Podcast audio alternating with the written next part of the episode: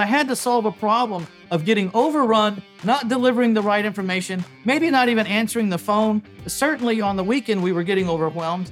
And I just needed my salesman to take the good leads, and we figured out how to vet them so that he could spend his time with people that had really kind of gone above and beyond and expressed a will to own a house.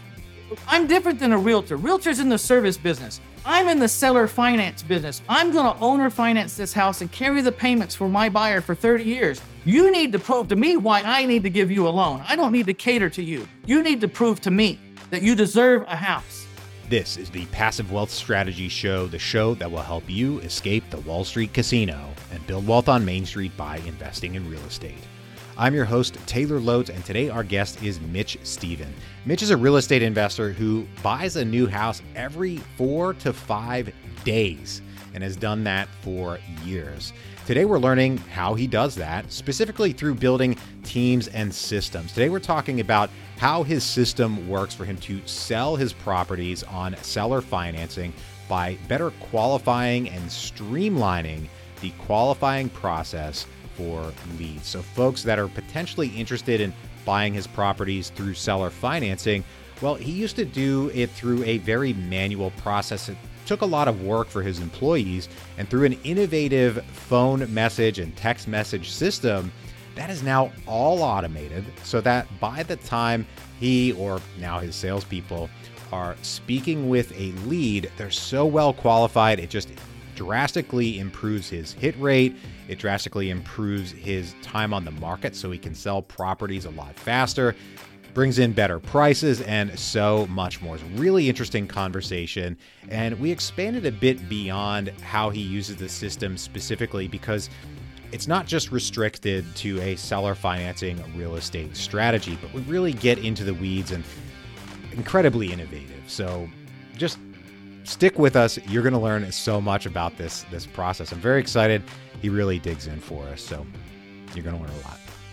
Once again, I'm your host, Taylor Loht. I'm a real estate investor. I focus on multifamily and self storage investing.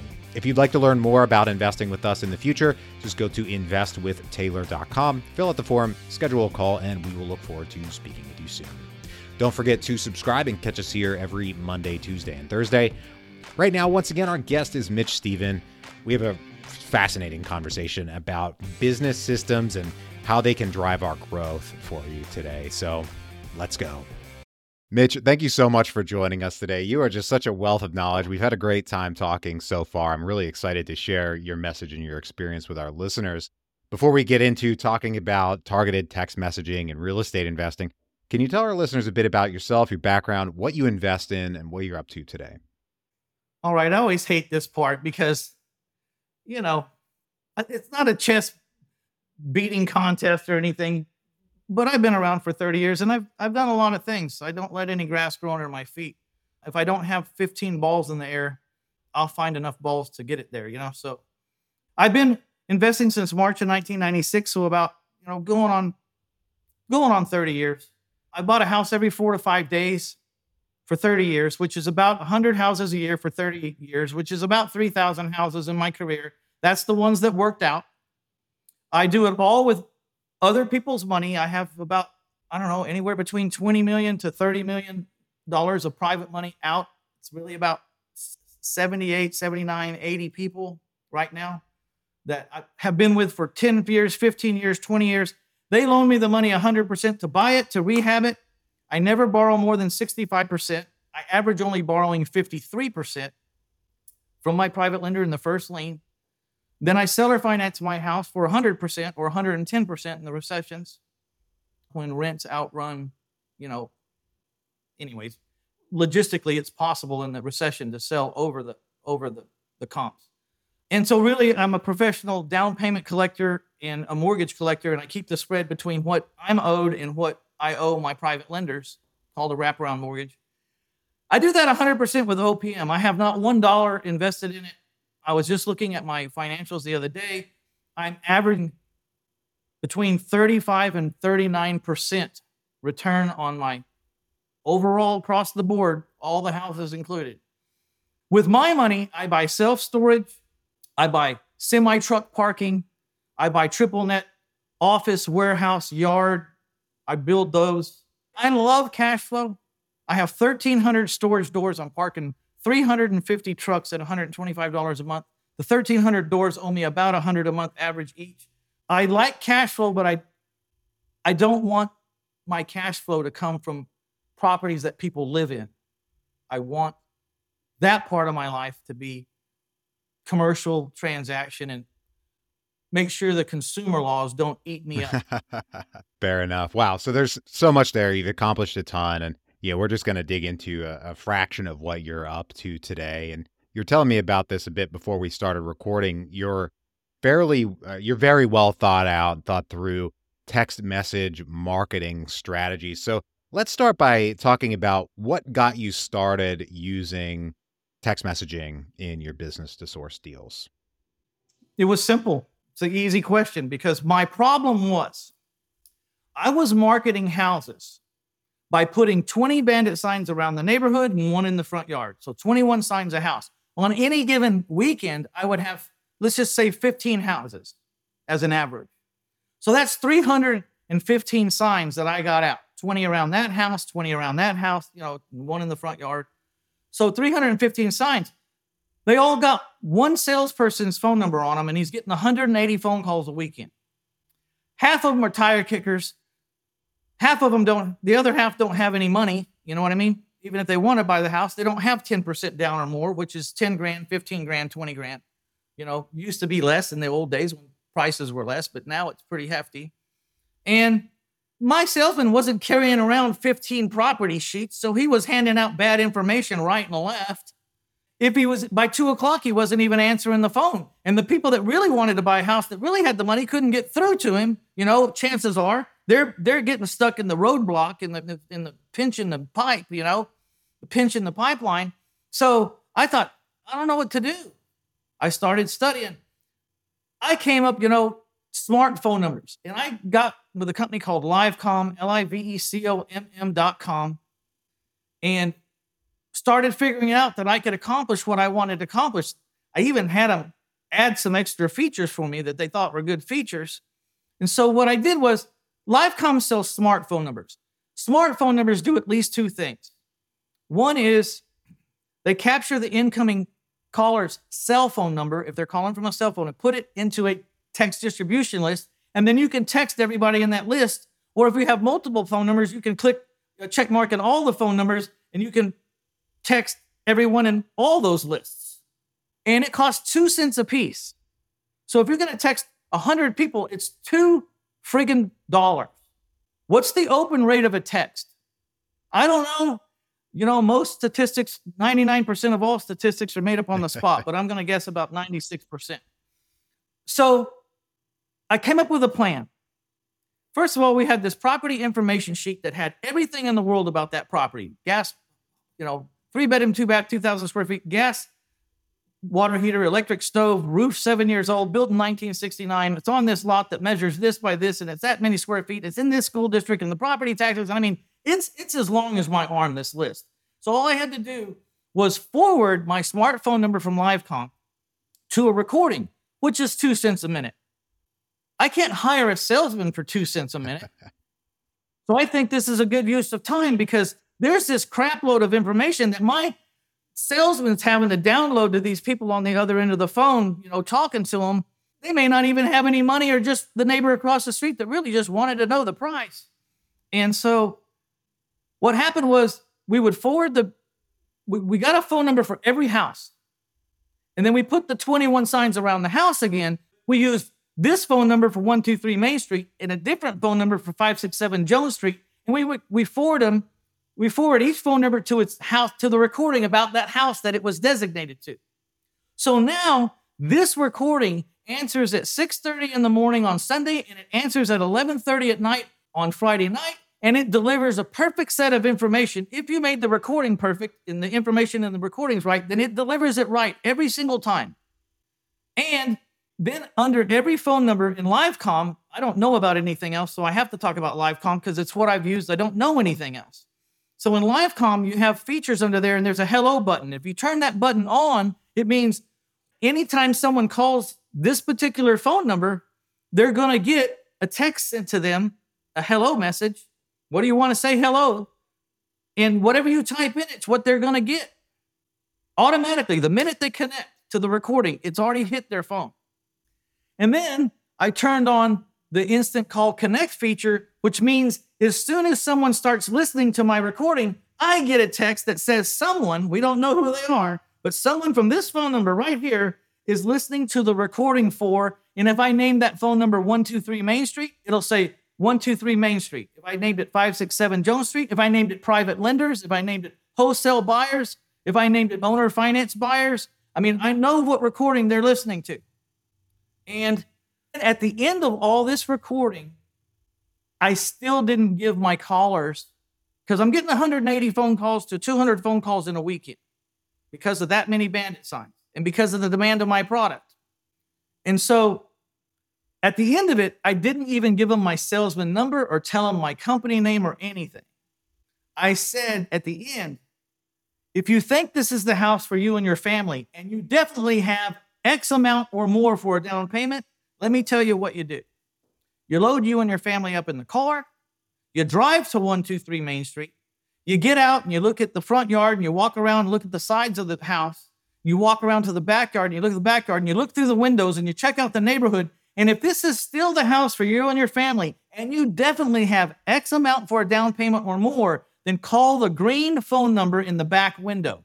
Now, I'm not losing those 190 callers. They're all going into the text distribution list, their cell phones. But now my salesman's only getting eight to 15 calls uh, a weekend, and they, they have vetted themselves. They have proven that they want, and I have driven in about the down payment. And so now he's not wasting his time with anything else. Then we up that game. Then my hello message, we opened a Facebook business page where we put all our inventory and we take pictures with people that just bought their house with the big key. And we got pictures with people that just put their $2,000 deposit down and filled out the application. So we're training them that you will be asked for a $2,000 non refundable deposit if you're approved. Don't be afraid when my salesman asks for it because we got all these people. And then here's this house and this is about that house. And my salesman's job is to make videos, keep it interesting, and to make sure that we have that kind of content that's actually training my buyers. We don't, you don't have to have a green card. You know, we, we do need to prove some income because I, as a, as a, actually it's a law, but how we say it in the videos is I don't want to sell anyone a house that I don't think can afford it. So I need, I just want to, I want to I want to feel good that you can afford this house because I'm not into taking houses away from people. Selling credibility under like really soft. I'm a Christian and I believe in God and I'm a really good guy and my handshake's my word. All that crap don't fly. You know, so you you you sell yourself. And so what's happening now is they're calling my sign, they're getting all the information. My salesman's getting a text saying someone from this number is listening to this thing. Do you want to call them? Most of the time he doesn't because he's busy with really bu- real buyers that are, have done what we've asked them to. But all those other 190 or 200 people, everybody's getting a text that says, if you want to see all of my inventory, go to facebook.com forward slash Casas Dueño Dueño SA. And they don't have to write it down because it's in the text that just they receive. They just click on it. And then we further explain make sure you like and share so that you get notified anytime we have a new property posted. I don't even know if that's true or not, but I need them to like and share my stuff. So now we, we got 3,000 people over on the Facebook page. At 3,000 people, we had nine days on the market for like a year and a half. And then COVID hit, and we were, but we, then we got up to 6,000. And at 6,000, we were four days on the market for like a, uh, the whole COVID year. And then even after when they opened the courthouse and COVID kind of lightened up, four days on the market. We had that was at 6,000 followers of the page. Now we have like 10,000. Also at 6,000, we started getting better quality people with higher than minimum down payments because there was competition for the houses. And when my salesman was going to go show a house at 6 p.m., he could send out a text to everyone who called about that house, or he could send to everyone who ever called about any of my houses for two cents a piece and say, you know, send it out at noon. I'm going to be at 123 Main Street, you know, with this house with seller financing. If you want to come, I'm going to be there at six o'clock. So he goes to show one person a house, and there's three or there's 10 people in the front yard. Just depends. There's been as many as 15. That's how it got started. Was I had to solve a problem of getting overrun, not delivering the right information, maybe not even answering the phone. Certainly on the weekend, we were getting overwhelmed. And I just needed my salesman to take the good leads, and we figured out how to vet them so that he could spend his time with people that had really kind of gone above and beyond and expressed a will to own a house. Without get this, I'm different than a realtor. Realtors in the service business, you know, a, a regular house seller, they have different criteria. I'm in the seller finance business. I'm going to owner finance this house and carry the payments for my buyer for 30 years. You need to prove to me why I need to give you a loan. I don't need to cater to you. You need to prove to me that you deserve a house. And if you walk into one of my houses and say, Well, I like it, but then I look at the wife and I go, Do you like it? And she goes, That's okay. We're out of there. I'm not selling a house and making payments for someone. Eh, it's okay. No, this ain't the right house. You know? Well, well, we, we need to take it. No, no, no. We need to find a house that you're excited about, or we're not doing this. Because I got to carry a note for 30 years. You, we all know those notes don't go 30 years and all that. I, I, have a million questions, and obviously you have a, a, ton of knowledge and experience on this stuff. And you know, I appreciate that you walked us through the system, the the logic, why you needed to get started, better qualify all of those leads, so that your salesperson could be much more efficient. You could uh, grow the business and everything like that. So, how did it start? Because we're getting a picture of the system as it stands today. I'm sure there's been a lot of refinement, but I would bet that your kind of first crack at it didn't have all of these steps in in place, right? It was probably much less complicated, or was it? You're shaking your head, so I don't know. What did it look like at the beginning? Well, I, you know, the system didn't let me know when someone was listening to the thing. I said, I want, I need to know. I need the phone number and the and, and I need to know what recording. I need to know. You know, because the instant call connect button not only texts my salesman, but it also adds a tag at the end of the recording that tells my listener, the caller, if you want to talk to a live representative, don't hang up and you'll be connected. And then it will connect to one phone number that I designate, or it'll connect to up to six. So if I want to cause competition among sales, like somebody answer the answer this phone, you know what I mean? I'm, I'm going to send it to all of y'all, whoever gets it first. That causes inner bickering and backbiting and everything. It's not a good idea to have. It's better just to pick the one person and have that salesman get it. But you know, a lot of things that happen since then they've they've grown. I just I'm not a very sophisticated technological gifted guy. I'm 62. I don't think there was even a computer in any classroom in my school when I graduated. And I've been chasing the technology bus ever since they handed me that high school diploma. You know, I've never caught up to it, but I try. But mostly, I I figure out ways technology can help me, and then I put someone else in charge of it. But I'm the one guy who's drawing the tree of how it's going to go. And then I try to get technology to do to perform what's in that tree that I drew. You know, this person gets that, this person gets that, this you know goes over here, does everything, so that we could get some more automation. There, I mean, you don't buy hundred houses a year. Last year we bought 127. Okay, and believe me, somewhere right down the street is a guy that can wipe his backside with my accomplishments. I know that. I know that. There's always a faster gun. You just need to go around shooting your mouth off and you'll find him. So when I say what I'm doing, I'm just telling you where I'm at so you can compare. I will tell you, everyone who's listening to this, you don't have to do 100 houses to be a huge success in this business. And I don't get, I don't, I don't get to keep the money of this 100 houses because I got overhead and people and partners and private money. So, but what I did do is I haven't seen the last thousand houses I bought, and I haven't seen the last thousand he, how, people that bought my houses. That's why I need to do 100 houses so I could set up a team like that so I don't have to be there. What is my job for my company? My job is to make sure there's enough money, private money, to fund every deal that meets our criteria that comes through that door. That's my job. At 62, I love that job. That's taking people to basketball games, to concerts, to football games, out to dinner at really nice places. That's how I want to stay tight. I don't give a damn if I ever see another house again, personally, because I did it. You know? Nice. Okay. That yeah, that makes a lot of sense. So you have a, a big team now, a lot of folks working for you, but looking back to earlier on in the business as it was growing, who was that first hire that you made, first full time hire? I'll qualify that that you made to bring onto your team. Sales was the, the lowest fruit, the, the easiest thing to to figure out a commission for, to hire someone, and they didn't they didn't get paid unless they performed. So sales was the first thing to get off the plate. As a matter of fact, I distinctly remember one day, you know, I was wearing all the hats, the acquisition hats, the sales hats, you know, back when I was a much smaller, I won't ever say one man show, but I was doing everything but the office work, and it was a lot. And I remember the day that I got the phone call someone wanted to look at a house, and I just dropped my head, and oh, I, I looked back up and I said, I'm never showing a house again. Not ever again. Not to this guy, not to anybody. I'm never going to do it again. And then I sat around for about two days and I had like 20 houses in my inventory. And I thought, well, I guess I better figure out how to do this. So then the next thing was to help get some help with acquisitions. And we figured out how to get three acquisition people that would only get paid upon success. My biggest fear in life was to create a business that I had to run and panic over Friday payroll. That's my biggest fear in life. Well, my biggest fear in life is that I don't that I mess up a private lender or don't pay or, or lose my private lender's money. That's my biggest fear.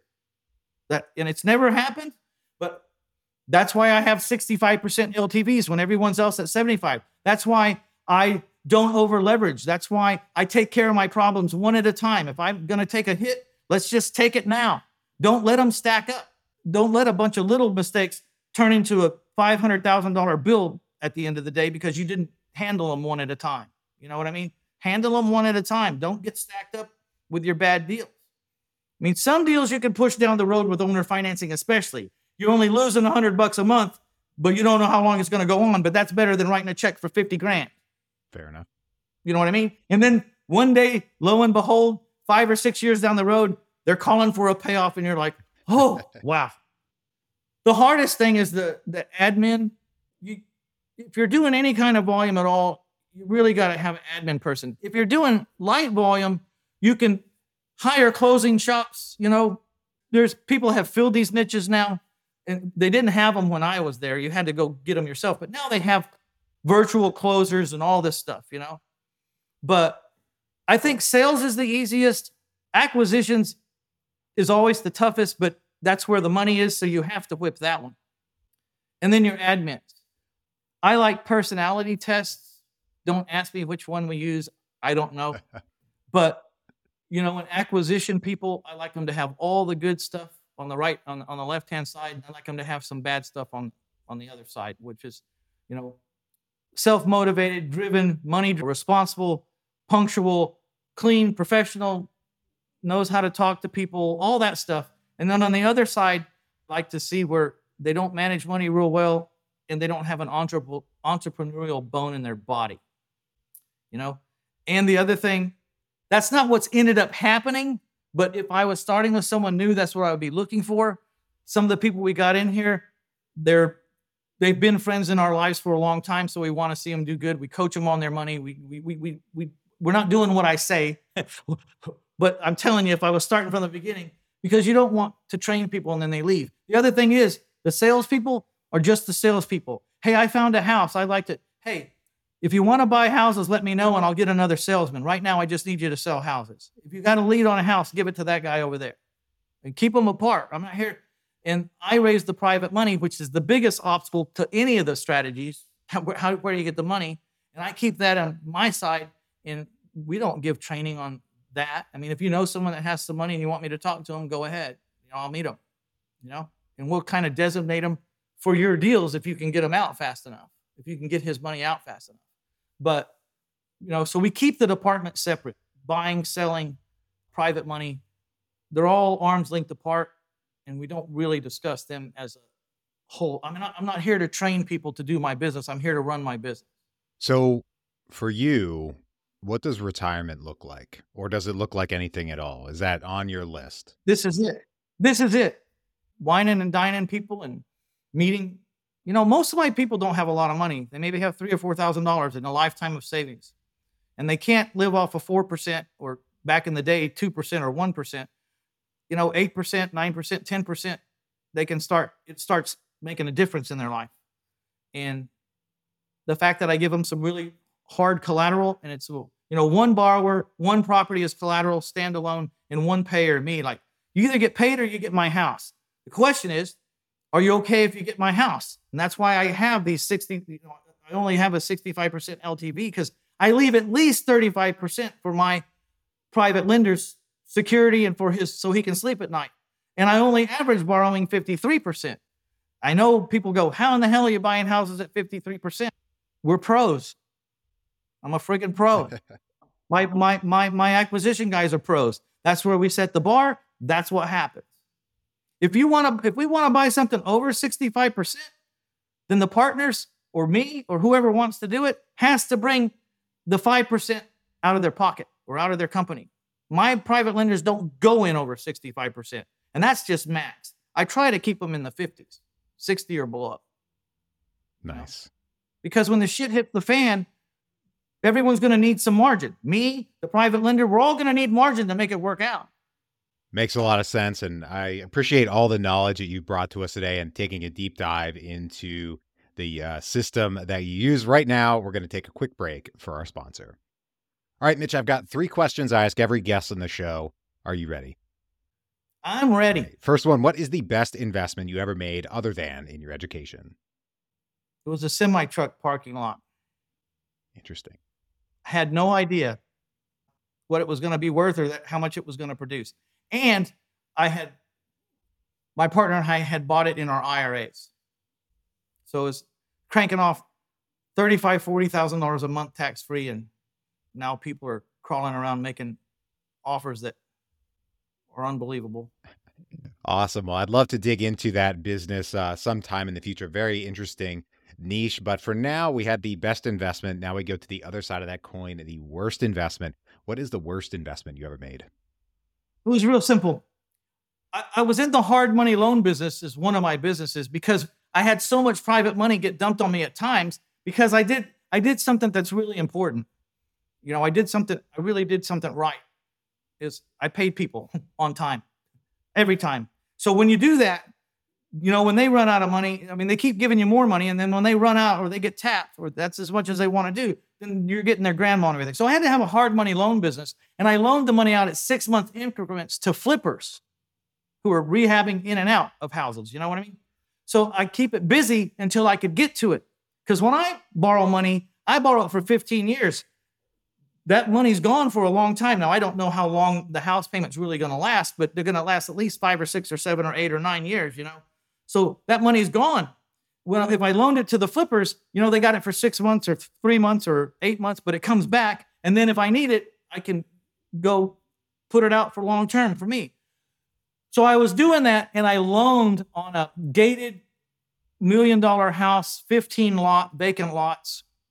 And about the time the ink was dry on the loan to my to this guy who was borrowing the money from me, Countrywide announced their insolvency and the bell rang for the, the recession of 2008 9 and on. And these were lots that could produce no income. So I had to make payments. My partner and I made $8,000 a month payments to our private lenders for four years before anyone even stepped on one of those lots.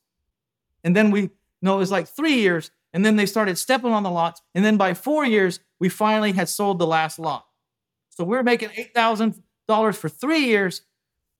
Never sent a word to anybody. Just, you know, did what we did what we signed that we were going to do. And of course, the people that we made the loan to defaulted within a couple of days because their exit strategy and the builders and everybody, it all just caved in. And so the guy I loaned to you know, quit quit before even the first payment was due. The, the world was falling apart. And the good news is I had spent my whole life buying assets and cash flow, and I had a good partner who didn't walk on me. So I was just 4,000. He was 4,000. I hated writing that check every month, but you know, My business depends on private lenders, and it takes a lifetime to build that reputation, and it takes one screw up to ruin it all forever. We made our payments. The good news was it didn't affect anything we did because we had built our lives building cash flow. So instead of having 150,000 coming in a month, we had 142. Okay. You know, still can't cry, but it still pisses you off when you, you know you made that mistake. Let me guess what your next question is. So, what's the biggest lesson from all this? That is the next question. I just want to step back and clarify really quick. So, in that deal, you, your business and your partner, you borrowed money from other investors and then lent that those funds back out to uh, another third party. That third party went and bought properties, those lots. They defaulted. They already owned them. They already. They owned already them. owned Okay. them, and they were about to get out of contract because Countrywide was dragging their feet. Well, now we know why. They were dragging their feet because they weren't making it. They were about to go bankrupt, and we did a bridge loan so they could get another because he had them all sold to builders. We Hmm. did a bridge loan so he could, you know, consummate the sale to all the builders. And I saw the contracts. Well, the person he was, everyone was trying to get a loan from, you know, to build their house, I mean, it was countrywide, and they they announced their insolvency, the whole thing, like a house of cards. Wow. Well, I'm glad we took a second to uh, clarify that just so we could all follow along. And exactly like you uh, mentioned, the third question, last question here, my favorite question is what is the most important lesson you've learned in business and investing? Stay in your lane. Find something you do good and just wear it out. I haven't invented a whole lot in my life, but I, I did. I do have a quote out there. It's the hardest thing an, an entrepreneur will ever do is have one great idea and finish big. Because we always entrepreneurs see opportunity everywhere, and we start dividing ourselves and start trying to do three deals and four, and then all of them are no good. So the, the and the, and the side note to that is you know stay in your lane. The other thing is is if you're buying assets that can't produce anything like rent income or I don't know, this these lots could not produce any income. You couldn't rent them for cattle. You couldn't you couldn't do anything. There was no income to come in on them. So be careful when you're in that business because when ebb and flows of economies shift, you, there's nothing you can do to. I mean, if I had 15 houses that I had loaned on the man, I wouldn't have had a problem. I'd have just rented them out or owner financed them, and I would have not had the problem. So just always remember, raw land and developing raw land, it can be an alligator. I mean, just taking bite out of your wallet every month. Nice. I, I like that analogy, but it's an unfortunate example and a great lesson. And I want to thank you so much for joining us today and sharing all this knowledge. If folks want to reach out, get in touch, or learn more about what you're up to, where can they track you down? You can always find me at 1000houses.com, 1000houses.com. My phone number is 210 669 4020. Just text me. I'll, we'll meet up somewhere if you. I'm pretty accessible. It's not hard to figure out where I'm at. I got six books under the My Life in a Thousand Houses program. And also, I did want to say before we wrap up, I've used Livecomm in a lot of businesses that aren't the real estate business. I've used them for my storage business. I use them for my trucking business. I use them for things I needed to sell. I've used them to raise private money. I use it for a lot of things, and it doesn't have to be for the real estate business. So if anyone's interested in like how targeted text marketing might work for them, I'm happy to brainstorm in your business because I just like the, I like the marketing conversation. Like, well, what if? Well, what if you did this? Well, what are you trying to do? Well, oh, you could do it like this. You know, Nice. I, I, I like that conversation. Awesome. And I've loved this conversation so far today. I'm sure our listeners did as well. And thank you so much for joining us. To everybody out there, thank you for tuning in. If you're enjoying the show, please take a moment and leave us a rating and review on Apple Podcasts. Five stars if you don't mind. I appreciate that so, so much. That helps other people learn about the show because that helps us rank higher in the Apple Podcast ecosystem. I'm always honest with you guys. It gives me a nice little warm and fuzzy feeling because I get to see that you're engaging with the content and you're escaping the Wall Street casino along with us. Don't forget to subscribe and catch us here every Monday, Tuesday, and Thursday. Right now, I hope you have a great rest of your day, and we'll talk to you on the next one.